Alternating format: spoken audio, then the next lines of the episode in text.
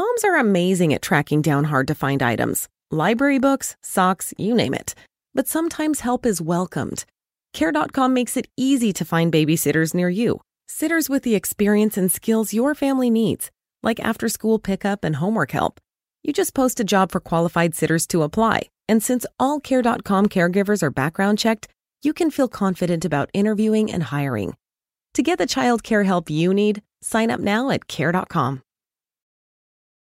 Sono in molti a pensare che non sia poi così difficile riconoscere un episodio euforico o subeuforico in un dato paziente. Diciamo riconoscere la presenza di oscillazioni dell'umore, ok? In realtà le cose non stanno proprio così. È il riconoscimento di alterazioni umorali che spingono verso la diagnosi poi di bipolarità o ciclotimia, specialmente se non sono così gravi, è più complesso di quanto possa sembrare. In particolare in quei contesti che spesso sembrano di tipo depressivo monopolare o di personalità patologica molto frequente. Per non parlare poi delle persone che mostrano tratti di dipendenza da sostanze o da comportamenti, ad esempio il gioco. Certo, quando abbiamo quelle forme di mania che assumono toni eclatanti e netti, non è poi così difficile riconoscerle. Certo, anche se in alcune persone ad alto funzionamento potrebbe restare comunque un problema. Ma molto più complesso è rilevare oscillazioni dell'umore non gravi, episodi di eccitamento di tipo anche semplicemente motorio, no? che spesso comportano la tendenza a un'attività fisica eccessiva o a irrequietezza no? durante il giorno, mancanza di fermezza, per così dire. Vorrei essere là mentre sono qui, non sto più bene qui, spostiamoci di là, voglio cambiare spesso casa,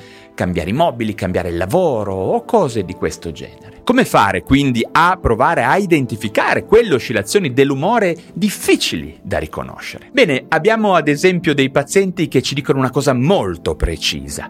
Dottore, io non riesco ad avere pace, non riesco a vivere una vita tranquilla, sciolta, spensierata, non trovo pace. Tutte queste affermazioni dovrebbero farci subito accendere un campanello d'allarme nella relazione col nostro paziente. Poi vediamo anche che le oscillazioni dell'umore sotto soglia, per così dire, sono caratterizzate soprattutto da una particolare sensibilità emotiva, magari dalla presenza di impulsività o dall'instabilità del carattere, ad esempio cambiare opinione o parere no? in maniera magari inspiegabile, essere bastian contrari. Mm? Spesso c'è l'instabilità affettiva, oppure al contrario una tipica rigidità nelle relazioni che spesso ritroviamo in chi sente di essere fragile, volubile nelle passioni verso gli altri, no? sia in amicizia che in amore e quindi per reazione si trincera in amori ideali, matrimoni ideali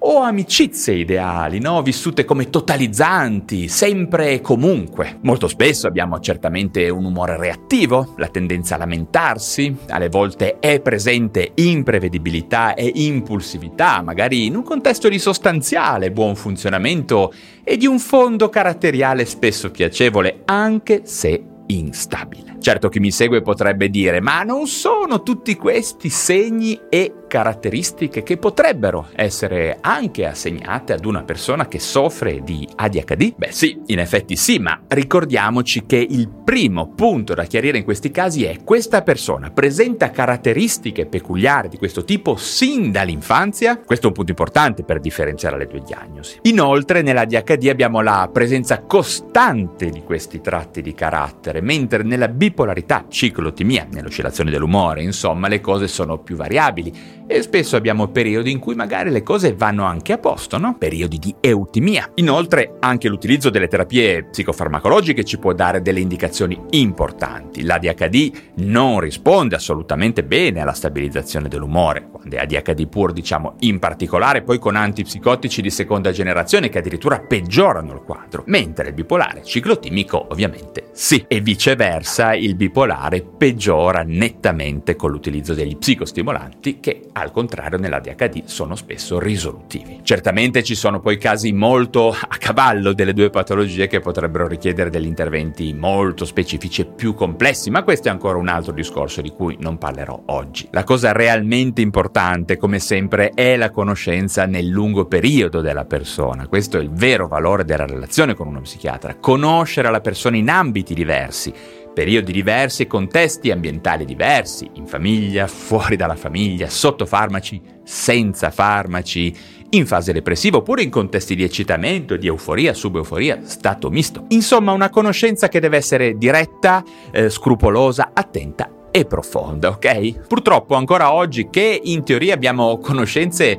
molto più approfondite rispetto a 20 o 30 anni fa, ci sono dei casi, delle persone che portano avanti esistenze molto difficili o, per dirla come dicevo prima, senza pace, proprio perché nessuno sospetta che ci possano essere delle vere oscillazioni dell'umore. Neppure loro stesse che le vivono riescono ad immaginarselo, proprio perché mh, la psichiatria, gli psichiatri e le malattie mentali subiscono ancora un notevole stigma e sono vittime dell'ignoranza, non solo delle persone laiche, ma pure di molti operatori della salute che spesso spesso ironizzano, banalizzano e alla fine poi non riconoscono le patologie. Quante psicoterapie infinite ho visto in persone che hanno avuto diagnosi sbagliate da psicologi e da psichiatri, no? senza mai ricevere uno stabilizzatore. Quante persone trattati dal versante opposto, magari solo con antidepressivi che sembravano stare bene per brevi periodi, ma poi se uno osservava la loro vita dall'alto percepiva chiaramente dei disastri esistenziali. Quante persone a cui è stato tirato invece uno stabilizzatore senza un appropriato intervento psicoeducativo o psicoterapeutico che poi hanno abbandonato, non hanno capito la loro patologia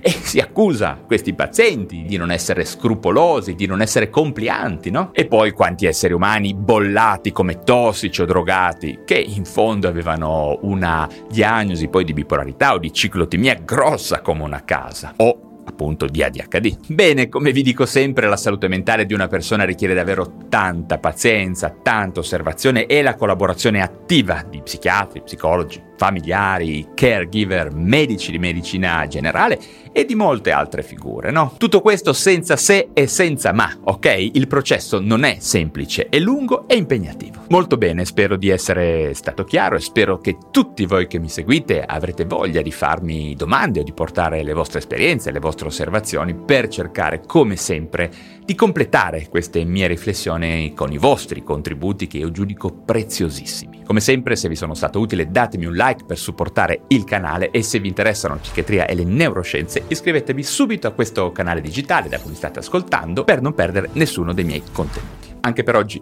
ho finito e ci si rivede presto per parlare di un nuovo argomento. Moms are amazing at tracking down hard to find items. Library books, socks, you name it. But sometimes help is welcomed. Care.com makes it easy to find babysitters near you. Sitters with the experience and skills your family needs, like after school pickup and homework help. You just post a job for qualified sitters to apply. And since all Care.com caregivers are background checked, you can feel confident about interviewing and hiring. To get the child care help you need, sign up now at Care.com.